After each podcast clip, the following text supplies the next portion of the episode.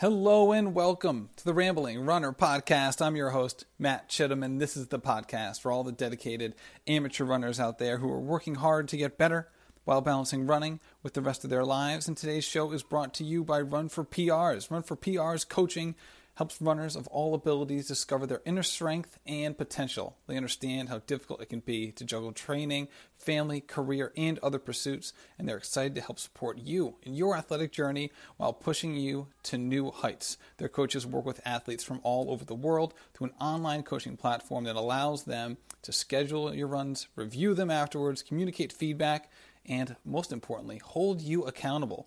All their coaches are Boston Marathon qualifiers with years of coaching experience, and you can learn more at runforprs.co.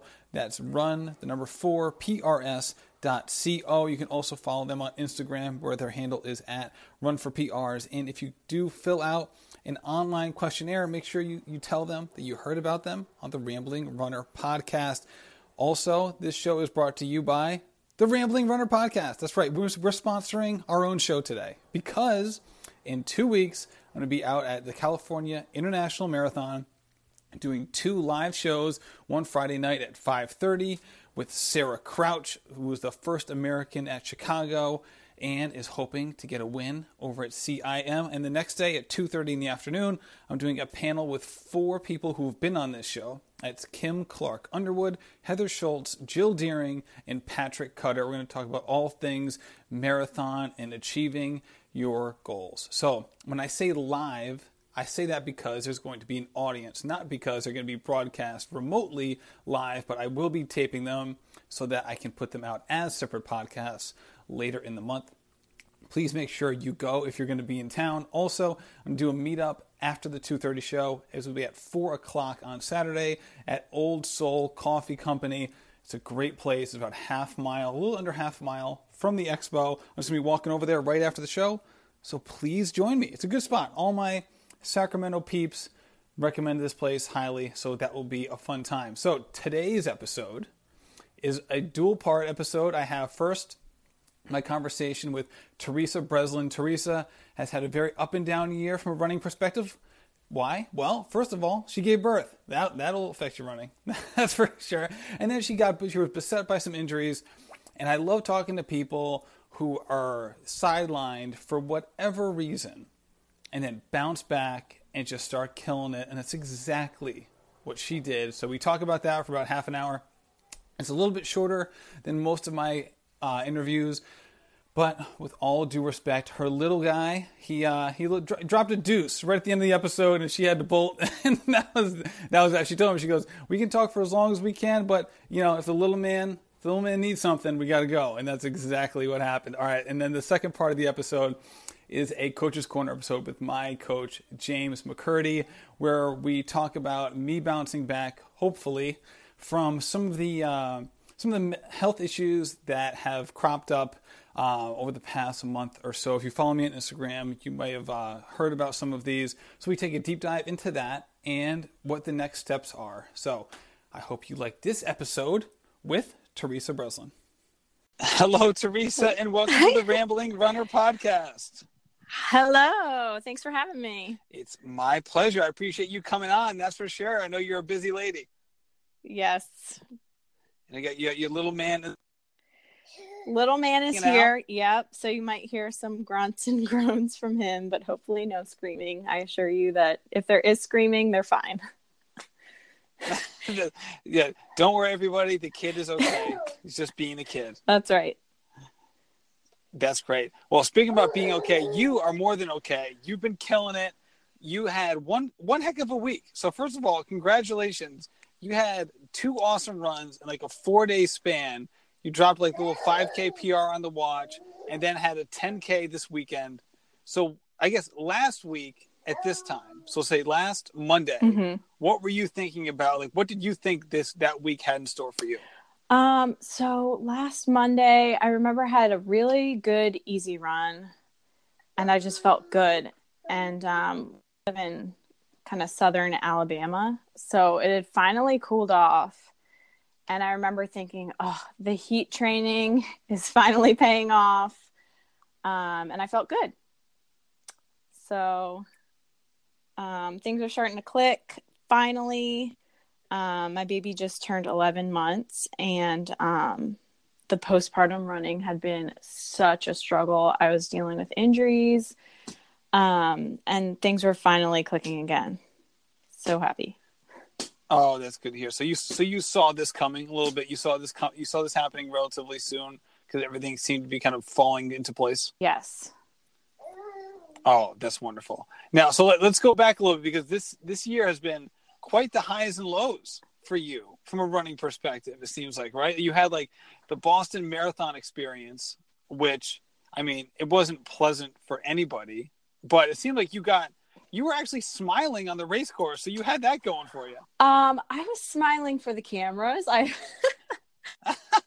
the cameras, I would flash my smile. But um, no, the first probably 20 miles of Boston, I was, you know, making the best of it, smiling, having a great time. But then um, those last six points, oh, I really, it hurt.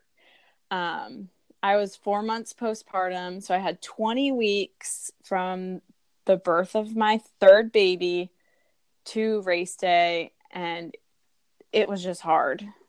And so finishing Boston was like a huge weight off my shoulders more than anything. Um, because there were there were just days where I didn't know if I would be able to even get to the start line. So now is that the a, quickest it's the quickest turnaround you've ever had from postpartum to marathon? Oh yeah. I would never ever choose to run a marathon at four months postpartum. Um, but we all know Boston, like Boston doesn't let you defer. They don't care if you're, you know, pregnant, postpartum, injured, you know, you qualify, you go or you don't. So I just, you know, pure grit, just got through it and did it. Um, and it was hard. I don't recommend it for anybody. yeah, that race was hard for everybody, no matter their circumstances. Obviously, hard, uh, even harder for you maybe than for a lot of people, considering circumstances. So, how quickly did you start ramping up the runs um, after your son was born? It seemed like you were pretty active during the pregnancy as well. At least, at least you had that going for you. Yeah, I mean, I I tried to keep running. I I'm just not one of those women who can run through pregnancies like you know like nothing um i stopped running at 35 weeks so i took a month off before his birth. And then when he was like 12 days old i did my first walk run interval of like a mile. Um and again like i don't recommend that for anybody but i knew that i had 18 weeks to run a marathon. And I just felt all this pressure to get there and make it happen. Um, and that's why I was injured for so long after Boston. So, yeah, it was a learning experience, but um, did it. So, I can be proud of that. what was the mental pressure like? Obviously, the physical pressure is self evident. Um, but what was the mental pressure like juggling just the, the parenthood with the newborn with you know with this huge physical task you're trying to you know get prepared for? Um so i think my postpartum anxiety would have been high either way whether or not i was training for a marathon.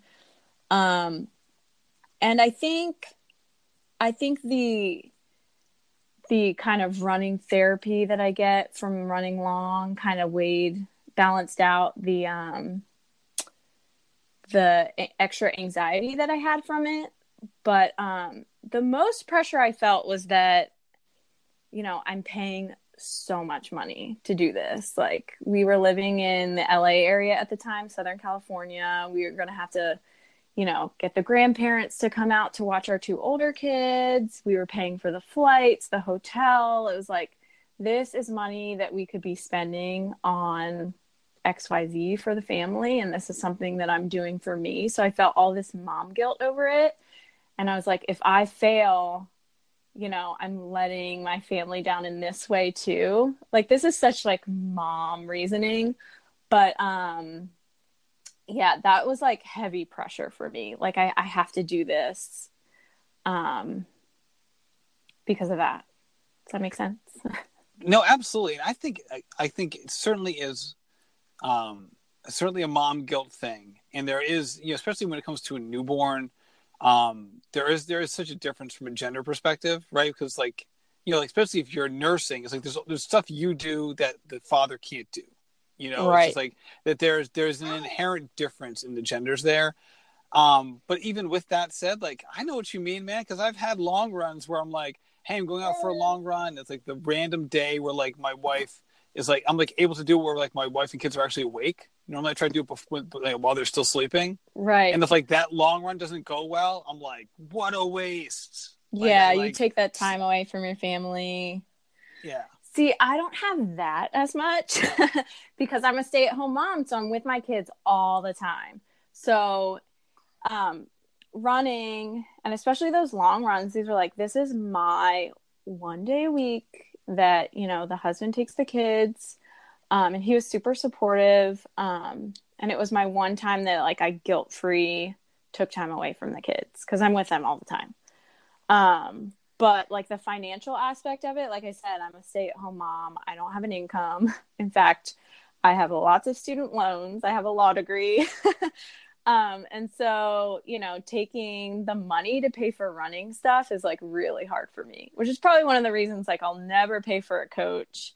Um, I'm the type of runner that wears the same one pair of running shoes, you know. Um, I barely race. I hate to spend the money on it. And so like doing Boston was, you know, really kind of a big deal, not just from a running standpoint, but from like the financial and like the mom guilt part. Right. So did that play a part in all in your execution in the race? Because you still you ran 406, which all things considered is a remarkable time Yeah. for that race. So while you were struggling through the elements like everybody else, what was your mental game like um, when things started to get tough? Um, well, a big part of it was just that like I physically knew that I could not stop running because it was so cold. Um, I knew if I'd start walking, then I would cool down too much and um, I wouldn't be able to start running again. And I- I know a lot of runners, um, they have the same experience. Like they knew they just couldn't start walking. So that was part of it. But then I had um, my mantra that I kind of picked up towards the end, which wasn't, I wasn't expecting going into it, but I was just like, I've given birth to three kids. Like, childbirth is way harder than a stupid marathon. like, childbirth is harder. Childbirth is harder. And I just like put one foot in front of the other. And um, it was the most painful run, like running experience that I've ever had. But like I said, childbirth was harder. So that was my my mantra at the end of Boston. Now, what exactly was painful for you? Um, so after I got through Heartbreak Hill, I had a very conservative pacing strategy. Like I started slow and I was like, if I have anything left in the tank after Heartbreak, I'm just gonna like open up and see what I can do. So And that's around like mile 19 or so. I think it's mile 20, 21. Okay. But I um I opened up my legs. I ran like an eight something pace mile. Um and then the classic Boston, like my quads started cramping up. And I have never had muscle cramps running before. And so I was like, oh, like now I know what everyone's talking when they talk about like the quad cramps. so um I I literally thought that like my legs were gonna just completely break down and I was gonna stop and fall on the ground. But Oh somehow, God. Somehow they kept moving. Um, yeah, it was painful. And then, like, at some point, I rolled my ankle and I was like running on a bum ankle, and my hip was starting to hurt really bad. Just like all these pregnancy imbalances were exposed. Um, doing a postpartum marathon, and it was just like pure pain, but I knew I couldn't stop, so I didn't. Um, so you didn't. I love it. You couldn't stop. So you didn't stop. not to mention like the headwinds and the rain. It was just miserable by the end, but um, I finished. So. And your fam was at the finish line. Like if you stop, you still got to go to the finish line. Yeah, and that was another thing. My husband was with the four month old, and I saw them um, at like mile 26, and I felt so bad because of course you want to stop and say hi to your family, but it was so far at the end of the race where like I knew if I stopped to like give the baby a kiss or whatever, I wouldn't have been able to like roll my body across the finish line. So I just kind of like looked at them and I don't even know if I waved and I feel really bad about that now, but um I don't think I could have stopped to kind of acknowledge them waddling. waddling. You you ran you ran like, a, like the, the, the, your last 10k was like one of your fastest though. You weren't you weren't exactly waddling. You moved at least pretty well. Oh, it was it was a slow finish. It was.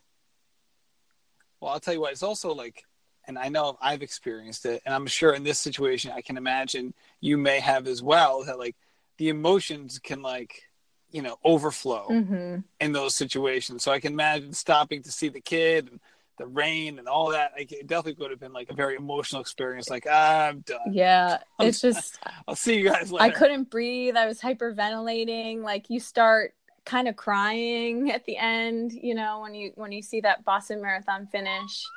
And i was just like oh my gosh keep breathing. Keep the legs going. Um it was a mental battle for that too because you just want to break down and cry and sit on the ground but you're like oh i actually have this you know couple hundred yards to go. Right. No for sure. And and you mentioned previously that you know like and this is why i was injured after the race. So after after the marathon, after like the typical cool down period after a marathon that, that most people experience, where they just kind of relax for a little bit, what was it like for you to try to get back into running shape, considering just the toll you put on your body the previous four months? Right. So it took me a long time to admit that I was injured. Um, I just thought, oh, my foot, my foot is really sore that's weird. I guess I'll just give it a little more time. Um, and then I was like, oh, I remember kind of rolling it during the marathon. Um, it must be like a little sprain, no big deal. Um, and I would I would keep trying to run on it, and and my body just said no each and every time. Um, so finally, I went to the doctor he was like, let's get x rays. So I got x rays, nothing showed up. So, you know, I kept trying and trying to run again. And I'd go on like little two mile runs and keep trying. And just for months and months, I couldn't. Um, and then, you know, we're military. So we moved from California to Alabama over the summer. And um, just the stress of all that took its toll. And I was gonna run Marine Corps yesterday, but um, I had to drop out of that because I knew like something's just not right. And I even once we moved to Alabama, I saw the doctor again because I was still in the same amount of pain. I had MRIs, blood work. So new doctor, new doctor, new doctor, new civilian doctor. that makes a big difference she was just like, all the tests. We'll get new x rays, we'll get MRIs, we'll do your blood work, we'll send you to physical therapy off the bat. Like, let's find out what's going on. So, um, it was kind of embarrassing. I got the MRI results and they're like, nothing's wrong with you. we don't know oh, what's God. wrong. and I'm like, that's Why? like the worst. That, the non-diagnosis is like the worst diagnosis. I know. You're like, like, don't tell me I'm healthy. God damn it! I know I'm not.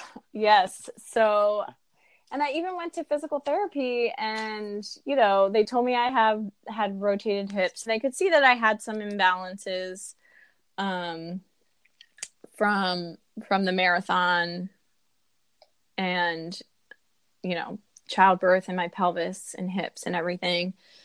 Um, but really, they were just like, here's some exercises to get you stronger, but they really couldn't see that anything was wrong with me either. So it was really frustrating and I I had tried to come back and build up my mileage again and again and it just didn't work. So um the turning point for me was when my son weaned and my body could finally heal and I could finally sleep and um, I guess all the all the failed attempts had primed my body that like once that happened things started clicking. And i'm running faster now after you know only a couple months being back at it. I'm running faster now than i was before i even had my bq marathon. So wow.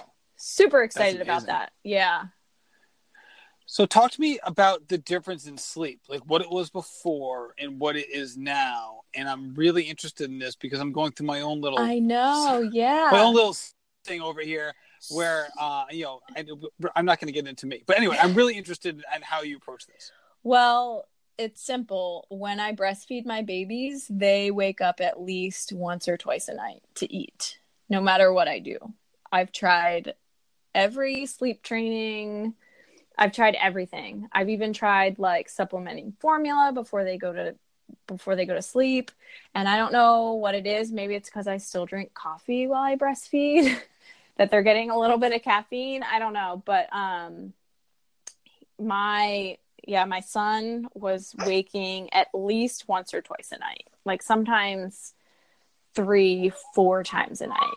Um oh, really God. bad. Like yeah, every other hour um, and so my I was wearing my Garmin all through um, all through breastfeeding him and like my kind of threshold for having a normal day the next day was seven broken hours. Um, and now I typically get like eight straight hours a night.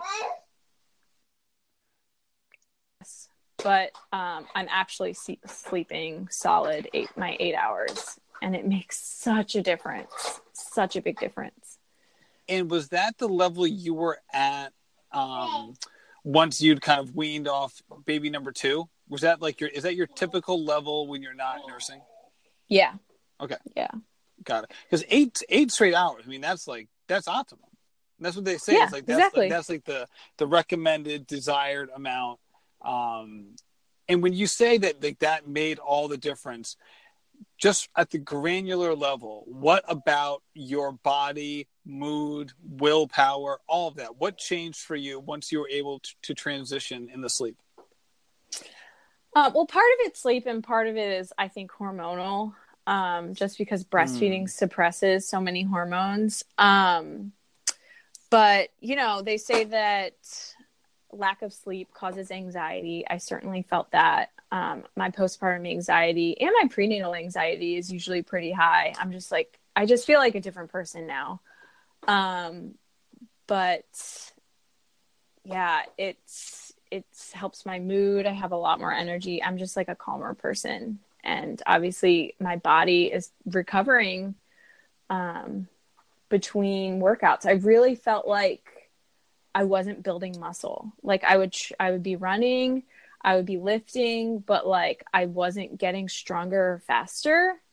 I mean, I know that's not true, but like my my cardio gains were always exceeding kind of my my neuromuscular gains. Um so, you know, I'd be my easy runs, my heart rate would be going down, but like my faster runs wouldn't be getting all that much faster. Um and now they are. We're seeing the correlation cuz my body's recovering. It's just such a big difference. And there's science that supports that. Absolutely. There's science that shows if you sleep less than, you sleep six hours a night around that Mhm. for even like a week, or say even for say extended period of time, and you're losing weight, you're like purposely losing weight, whether it's diet or whatever. It, they show that it's look at that little man. He's, he's on He's a tear. happy. He's loving it. yeah, um, it's shown that, that that you burn or you lose a lot of muscle weight Yeah. as opposed to fat Yeah. in that scenario. Just how your body reacts to uh, the lack of sleep Mhm. and being you know being underslept versus obviously and you're no one no one wants that generally speaking but certainly no one in your situation would want that you're literally trying to build muscle Yeah. And being underslept is literally you know doing the opposite for And I was I was looking at at photos and um, the race photos from Boston recently, and I was like, I look really thin. And I was comparing them to like my 10k photos from over the weekend, where just like I look so much stronger. I was like gaunt. Boston for me, and it's just crazy because I was eating like a bottomless pit. I ate an entire Clif Bar during the Boston Marathon. I was like eating full size protein bars during the race and during my long runs, and I just couldn't eat enough. And I was still losing weight. And I think that definitely, well, it has to do with breastfeeding, of course, but definitely the sleep has a lot to do with it. Yeah for sure and, and you've always been active with the lifting weights how has that changed um, recently versus you know that seven week period where you had off Yeah, so when I took seven weeks off, this was in July, August, um, doing anything. Took them completely Really? off. I was like, yeah, I wasn't doing anything. I mean, I was getting moved into our new house, which was like, that felt like workout enough. But um, yeah, I. I just I was hurting. Like my body was aching all the time. I was just I didn't feel well enough to exercise, so I did nothing. Um, and then I think it might have been end of August or September. I started physical therapy, and so I kind of started doing those easy little physical therapy hip thrusts, you know, Kegels, whatever they had me doing, um, and and hip stretches, and then um, my Instagram friend Ruth Shoes Watch Run running rewired which is like it's written by a physical therapist just for lifting and preventing injuries. Can you say that again? You cut out there for a second. Oh um an instagram friend had recommended the book running rewired by jay Dicharry.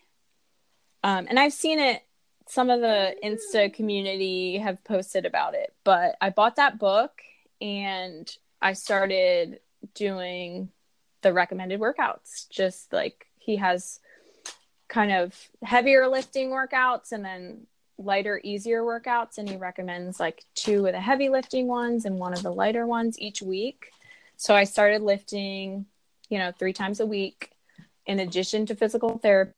Um, and it's just made such a big difference in my hip strength which i think was where all my injuries were kind of stemming from after childbirth.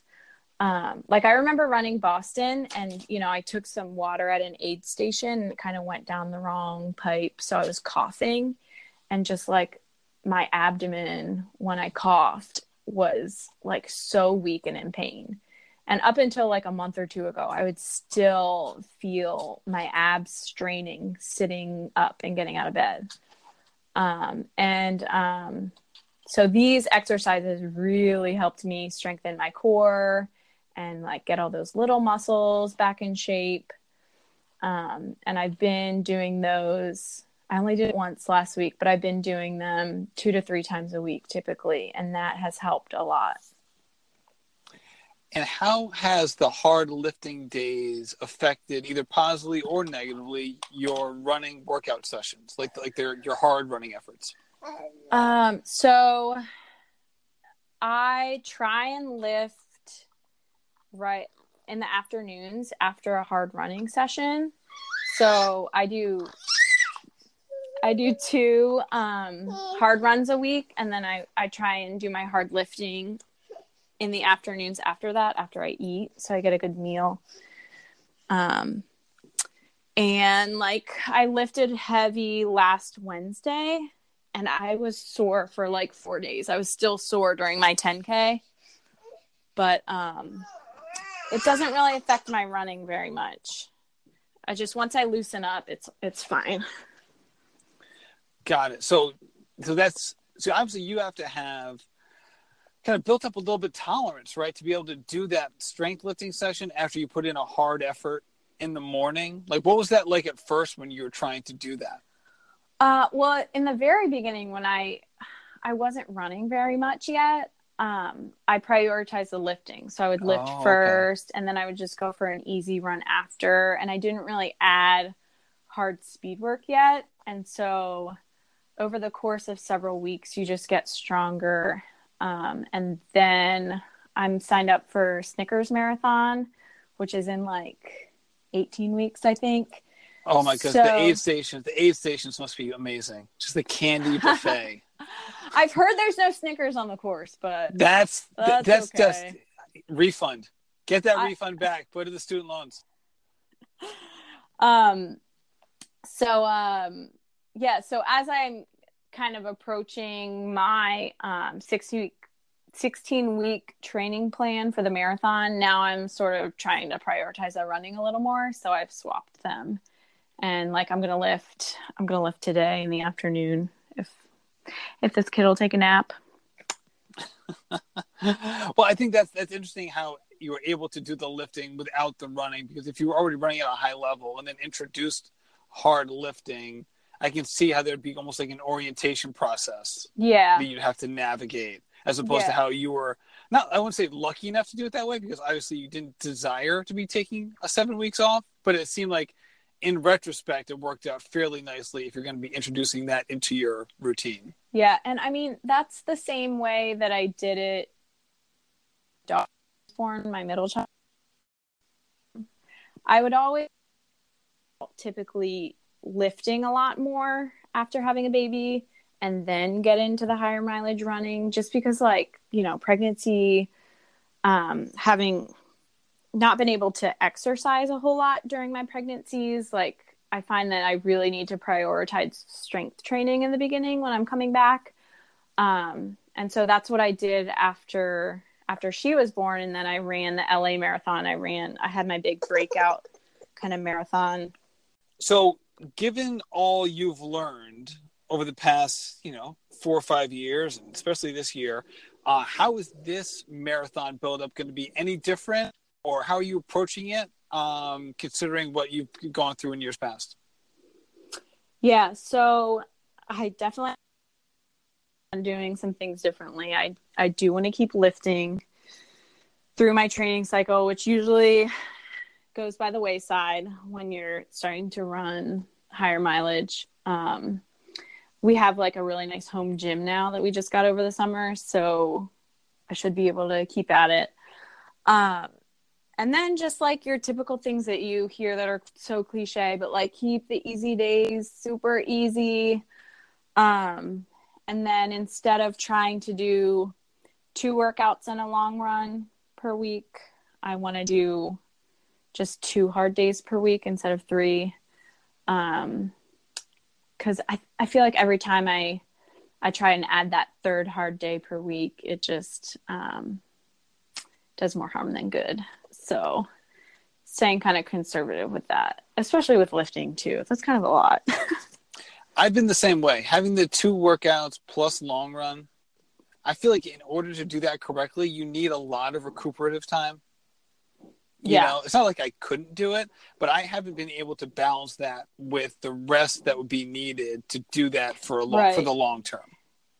And you know, like the athletes that are doing that probably, you know, they're they're taking naps. They have, you know, they don't have kids on their hips, you know, and because after my hard workouts, I'm going to the zoo and walking around for two hours. So it's not like I really have the life to be able to do that, which is fine. Like running should enhance your life and like fit within it, not kind of I don't want to be stuck on the couch because I worked out too hard. You know what I mean? For sure. And w- has there been times in your life where where you haven't kind of uh, lived to that ideal, where it hasn't been enhancing? It's been you know stressful and, and, a, and a hurdle you've had to overcome. Hmm. Yeah.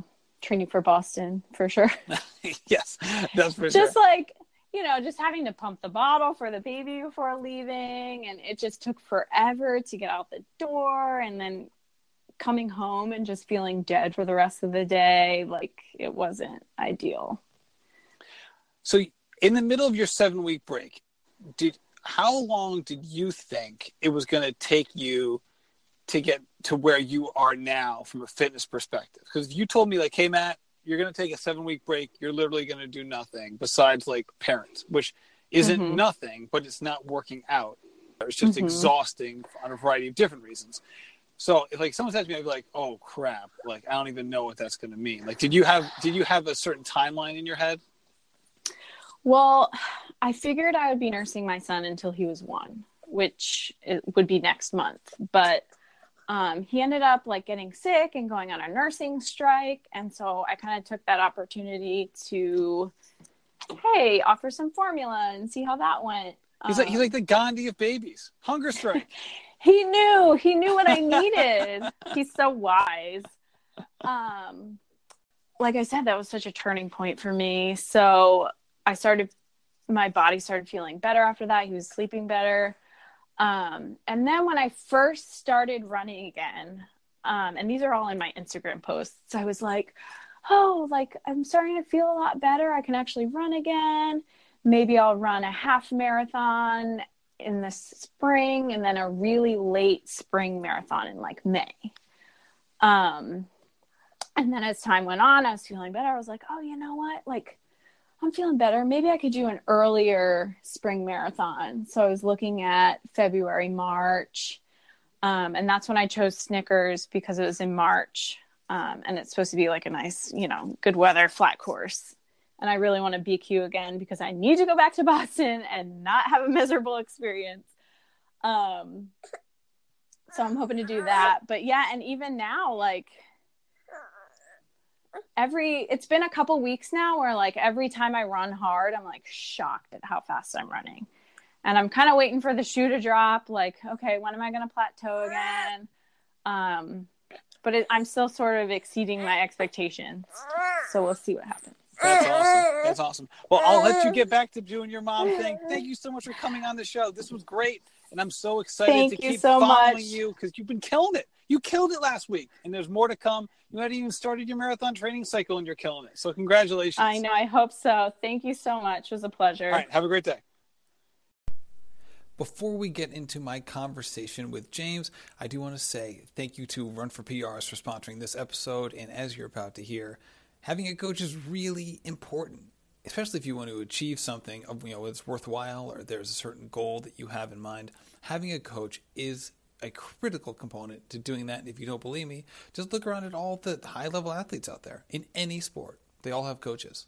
Why? Because it works. These are people who have dedicated their lives to succeeding, and even they need a coach. So why don't you? So I would definitely suggest going to runforprs.co, filling out their questionnaire, and having a conversation with them about having a coach that works best for you. Also, big shout out to Megaton Coffee, fueling the Rambling Runner podcast twice as caffeinated and twice as good as any coffee you're going to try. It really is fantastic. Not only that, you get to have less liquid in your belly before those big workouts and a little caffeine jolt to help you reach your fullest potential. I love having it before my workouts. I really do. And it's uh it's one of those things where not only does it give you that boost, but it tastes good. I cannot stress that part enough. Go to megatoncoffee.com buy yourself a pound. It's really it, it really is a good deal for 16 ounces. I think it's 15 bucks. But remember, you're getting twice the coffee that a normal pound of coffee would give you. So give them a shot. Megatoncoffee.com. Now here's my conversation with James.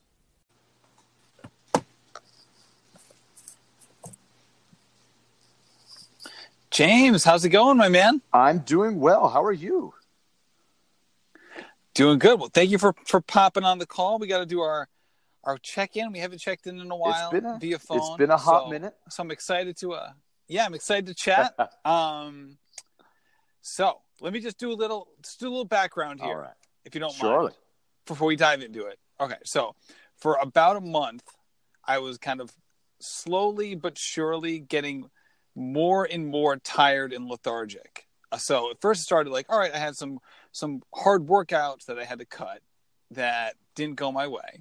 And then but the rest of my day I was fine, no issues. And then I had a couple easy runs that were shockingly hard. Yeah.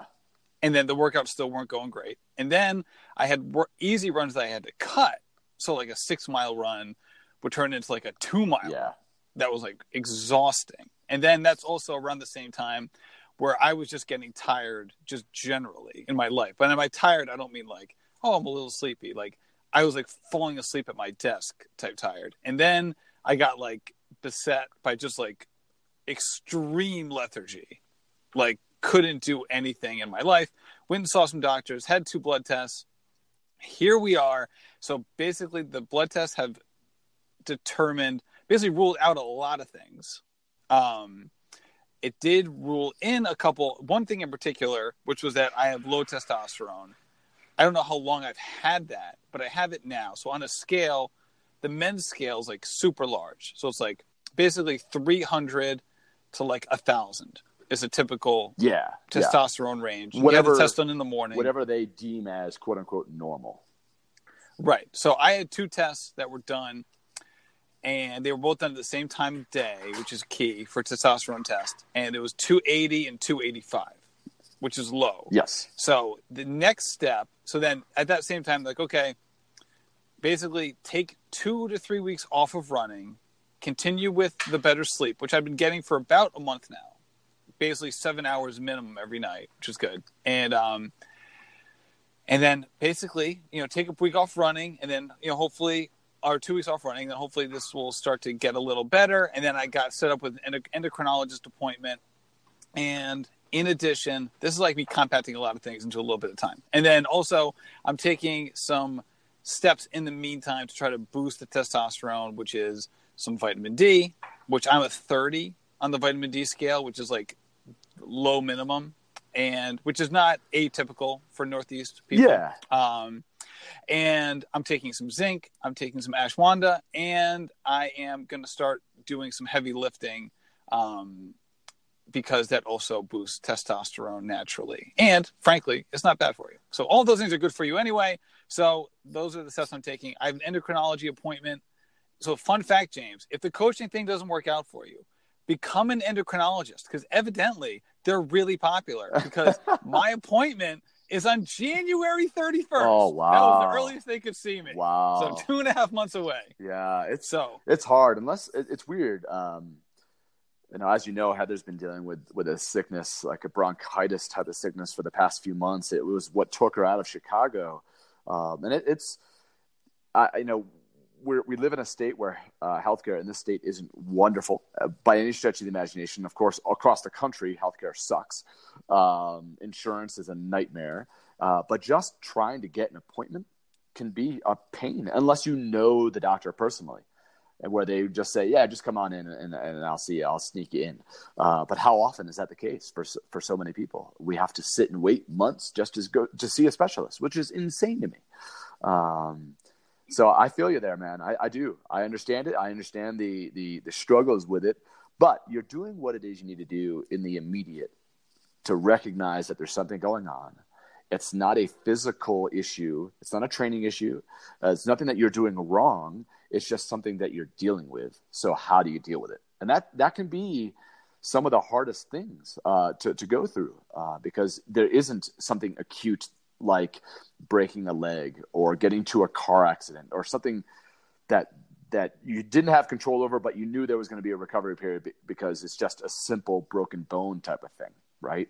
Um, or you know, you, you you twisted the wrong way and you tore a tendon, something, and you required surgery. This is this is something that's going to take a little time to figure out what's really happening in your body to understand. Okay, what what are the steps to fix? But you're doing what it is you need to do. And I recognize how frustrating that can be um, because I, I, mean, I've been there. We all have been there at some point. Um, but your passion for what it is you want to accomplish is stronger than the struggles you're dealing with now. And that is really important because that's going to keep you engaged to where you want to be a year and a half, two years from now. Yeah, and I think that's the first part of that. I think is important to understand because it's. Um, I'm not exactly sure, and hopefully we'll find out. You know what's causing, you know what what or what caused the general lethargy, which is like was pretty was was pretty hardcore. Yeah, I'm, I'm definitely feeling better now. Um, I haven't had any crazy crashes in the last five days, which is which wonderful. Is nice. Yeah, and which is huge. But also, I wondered how much of it is self-directed versus something uncontrolled because there certainly can be something maybe the endocrinologist will be able to put their finger on it like maybe what caused it and basically also how much of a silver bullet the low t is in this whole issue it might only be part of it yeah not the whole thing yeah but but the other thing is is that like i basically for all intents and purposes have been been like sleep deprived for like the last five years. Yeah. so that's what that's like a part of my life that I'm really addressing um now and moving forward because basically for five years I was averaging five to five and five minutes five hours to five hours and 15 minutes of sleep a night for like five years which so when you're running so, so that could have had a build up on on the low T as well. Absolutely. I mean that there is a direct correlation. There. You need. I mean, it doesn't matter who you are. Uh, we need sleep. We're not robots. We're not imperfect human beings. We need recovery time, emotionally and physically. Um, you know, it, it, sleep is primarily when your body recovers. What primarily when the body is uh, repairing itself. And if you're always on the go, you're only going to operate so high before you really start to break down. It's the same thing with over racing. Um, you know, if you race every single weekend, you you can only expect to accomplish so much, and you can kind of stay at a level for a little while before your body breaks down. You know, we need to make sure that we're taking care of ourselves uh, in all aspects, whether it be nutritionally, whether it be sleep, whether it be making sure that, in terms of running, of course, making sure that you're you're not training too hard too often. Um, even if the volume's coming up, making sure most of those runs are easy, which I think on the training side of things, I think there was nothing that we were doing that was outlandish. Uh, but I, I, do think that sleep definitely for you plays a big role in your body's ability to recover. Some athletes need more, you know, and it's just not a reality that, that everybody faces. Um, some can operate off of six or seven hours and some need eight to nine. Yeah. So I had been in a situation where I was basically like medicating with caffeine to kind of like combat the tiredness yeah. for a long time. Yeah. So I was able to I was able to, to train for months on end on five hours of sleep. And then ultimately like I would crash, which is like in retrospect now I can probably point to a handful of times in the last decade where I underachieved at a race or didn't get to a start line like primarily because of lack of sleep.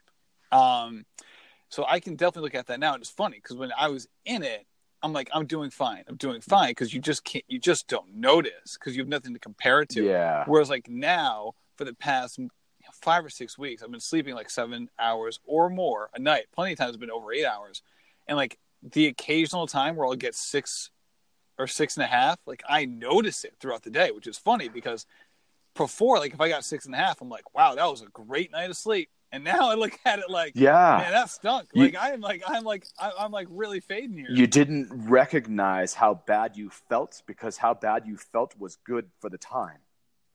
I guess, it, right. like you just said, it's, it's all a matter of perspective, and it takes a little time to understand what feeling good really means. And there's a reason why professional runners prioritize sleep. I'll give you an example. Um, Kim Conley uh, I, Heather and I had an opportunity to sit down with Kim Conley, and, and if you don't know who she is, she's a two-time Olympian. Um, she's going uh, for her third Olympic team in 2020, uh, primarily on the track. She's an amazing runner. Um, and when we sat down with her, we, we talked a little bit about uh, life and training and all this kind of stuff. But one of the things we did talk about was when she actually does her workouts. And she says she doesn't have an alarm clock any day of the week. She wakes up when her body says it's time to get up. And she will do her workout when she says her body allows her to do the workout. Sometimes that means at 9 a.m., and sometimes it's going to be a little later, and sometimes a little earlier. But she and her husband, who is her coach, uh, they prioritize sleep as one of the most important aspects of her training. And it seems like such a simple thing, but it, it really is that important. If your body isn't primed and ready, you're not going to be successful.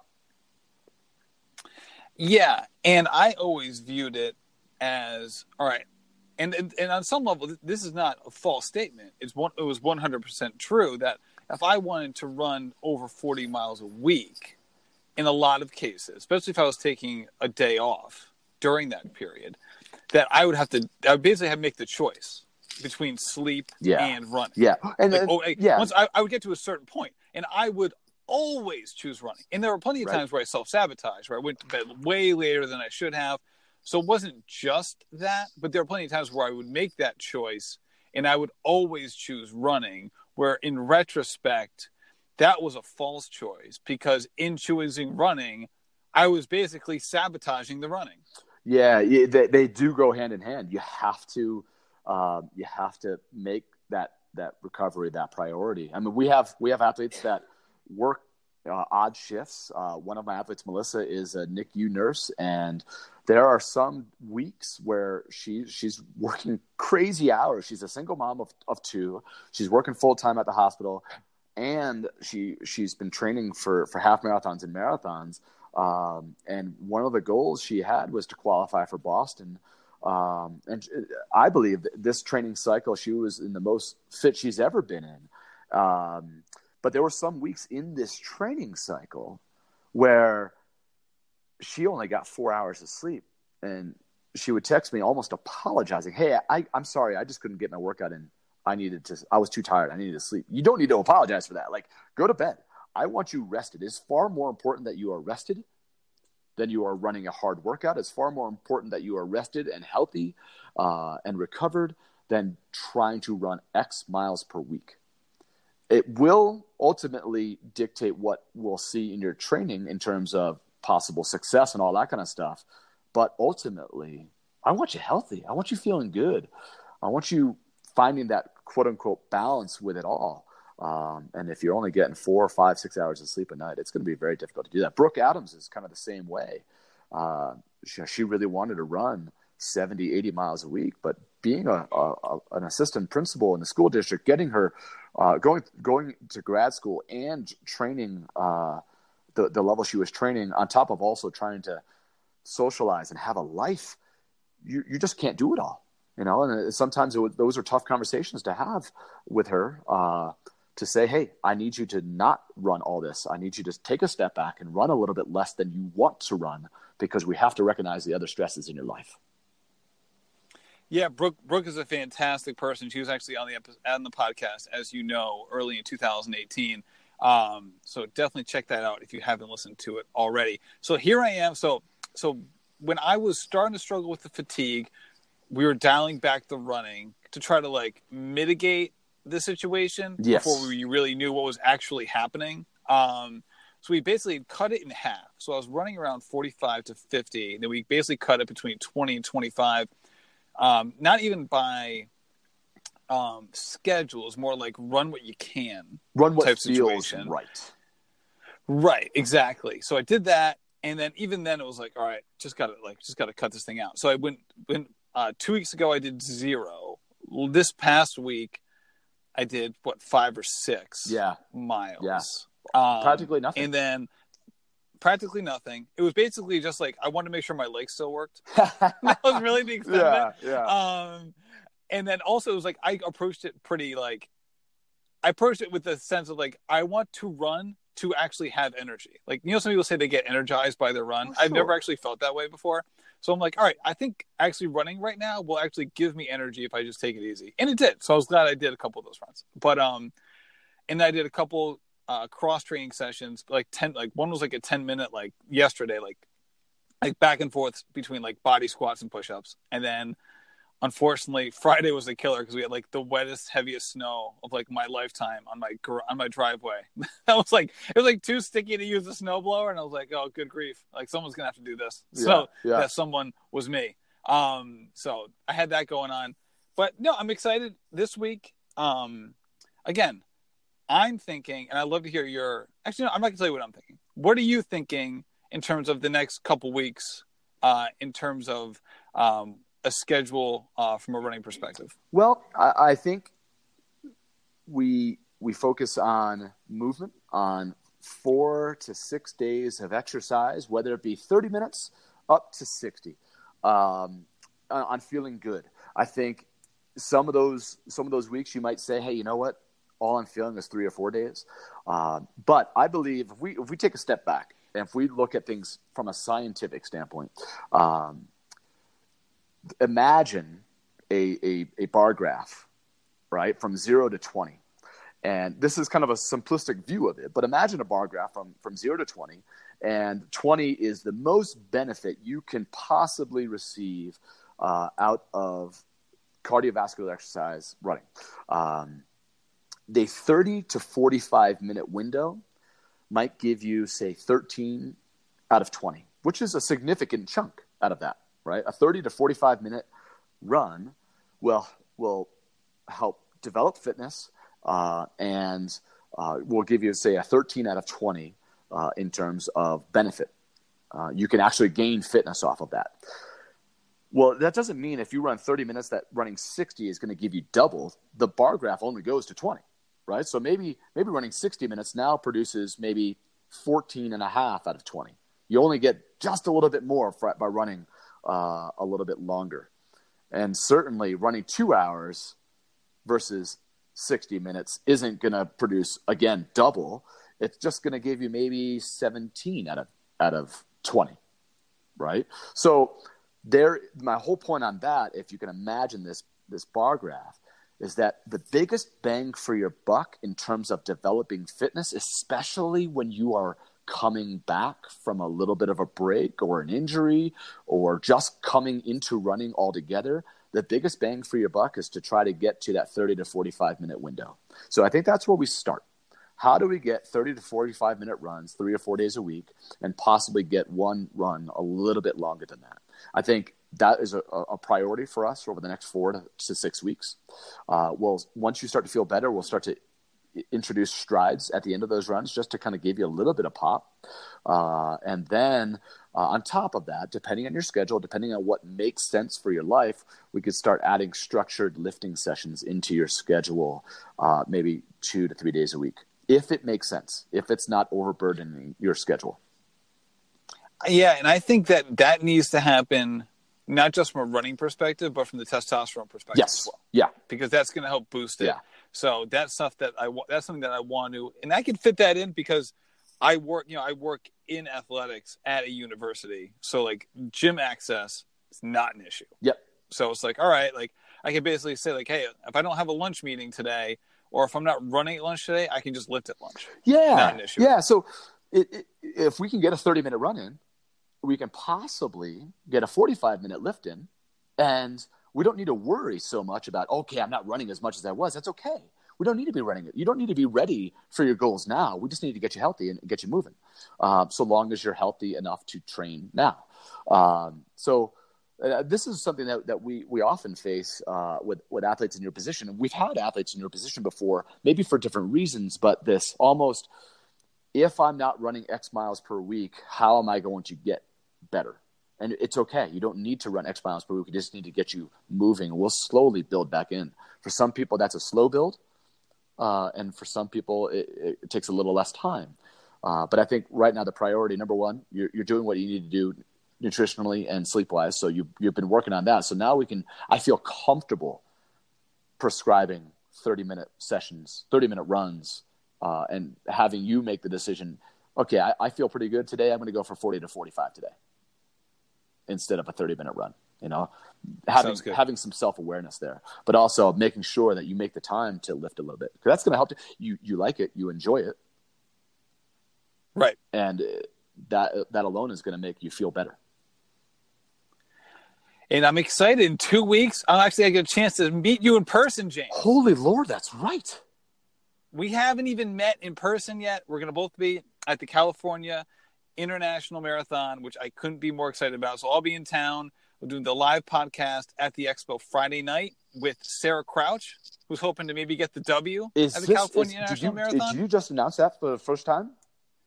It is, but frankly, it will probably be announced before I release this podcast. Okay. so people people might already know.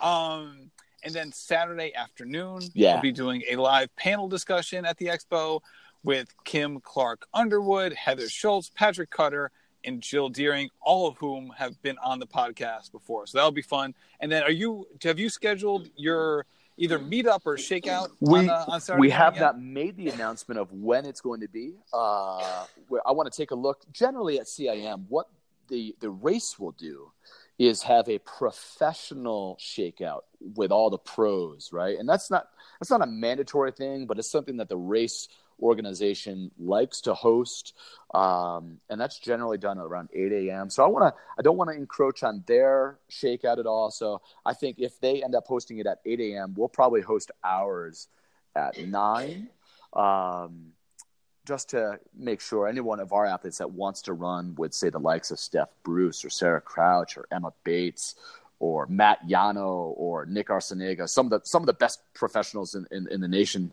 are, are going to be at this race. It's, it, I think honestly, it's probably the most stacked race in U.S. history, um, male and female, uh, which is pretty cool. That's a pretty cool thing to say, uh, to be a part of that.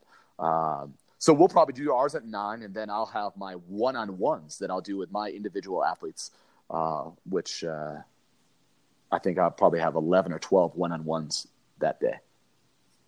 Nice. All right, so I'm going to go to that shakeout. That'll be my little my little run that There's day. your 30-minute run. And- Perfect. There it is. Yeah. Boom. There it is. Um, And then and then I have the then I'm doing the meetup after the the afternoon show. So it's like two thirty at Expo, and from there I'll just walk over to the Old Soul uh, coffee shop, um, which is about half mile away. Have a little little rambling runner meetup and have some goodies there, which is, which will be fun. So yeah, I'm I'm pumped, man. It's I'm be really great. excited. You know, it's, So- it's weird. Like It's a little, little business trip out in Sacramento. I yeah, whenever I get a chance to meet an, a personal athlete, I mean, I love meeting all the athletes. I, I do. Uh, I don't always have a personal connection with them though, but I've we you and I have been speaking for over a year, uh, and then certainly we've been working together for what six months now, um, maybe a little Yeah. longer than that.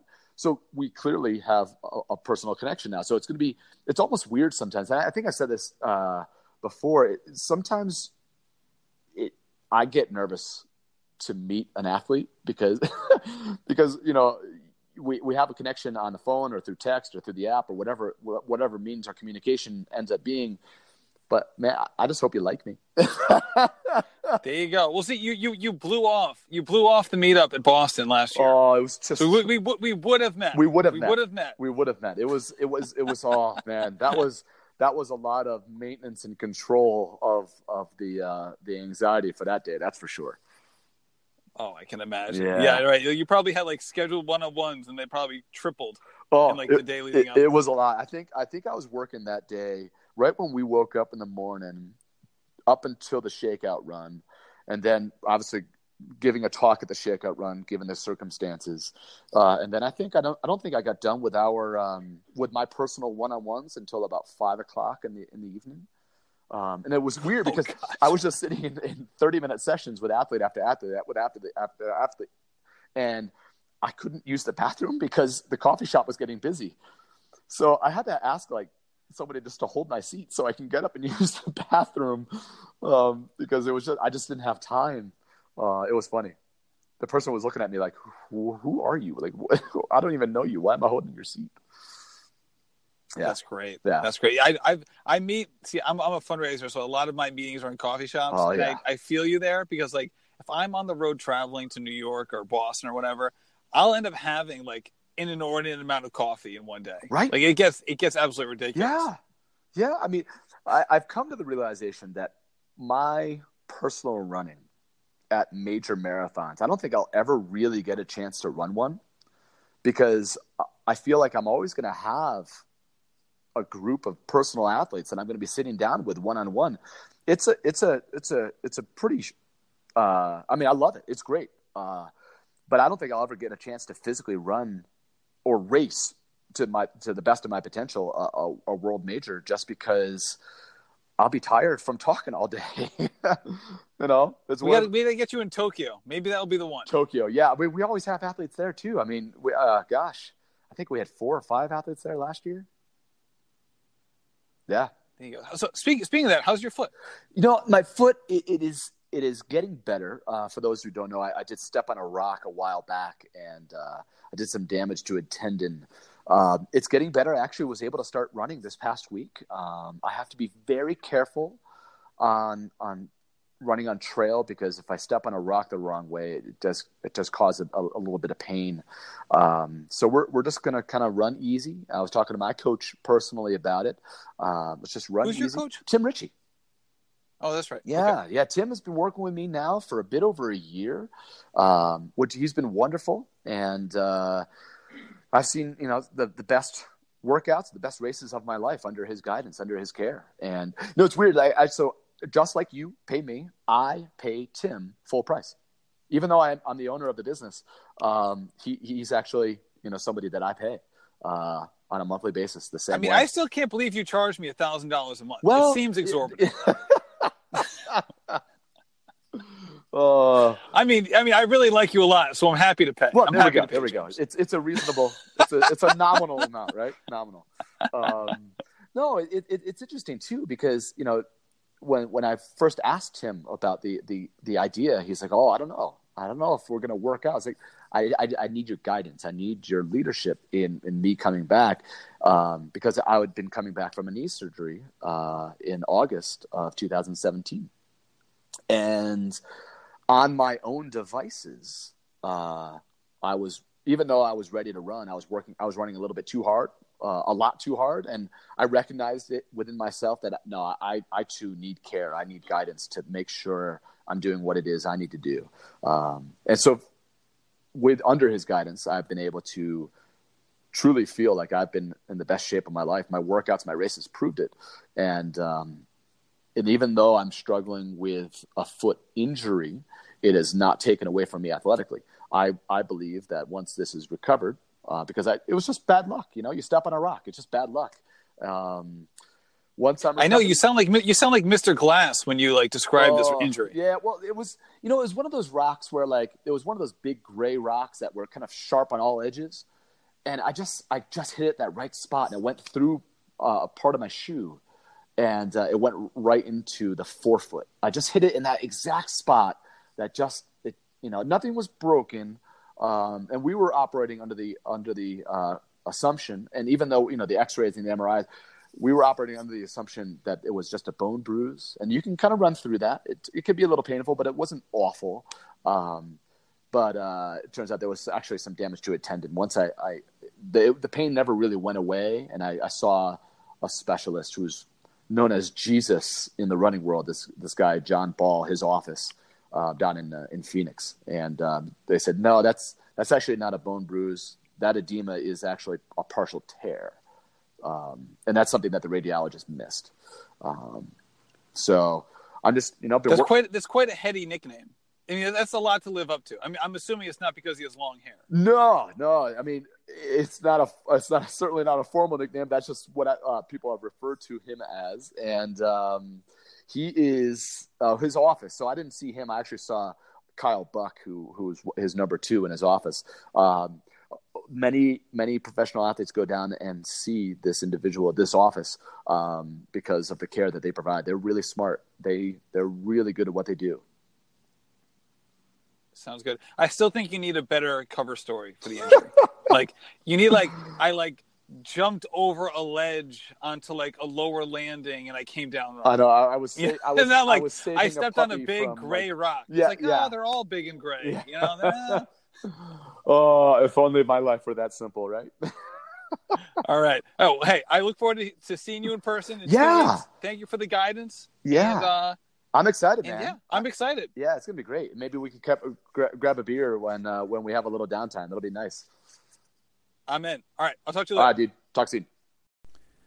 Thank you, James and Theresa, for coming on the show. This was a blast. I don't do the, the dual part episodes very often, so let me know what you think. Um, you know, sometimes they go a little bit longer. There's a little bit, you know, maybe it takes you one or two runs um, to get through a normal podcast. Maybe it takes you a little bit longer to get through one of these. So let me know what you think. You can follow me at rambling underscore runner on Instagram. That's where I am most. In addition, I just put out some swag. Got a new website out called ramblingrunner.run. That's ramblingrunner.run.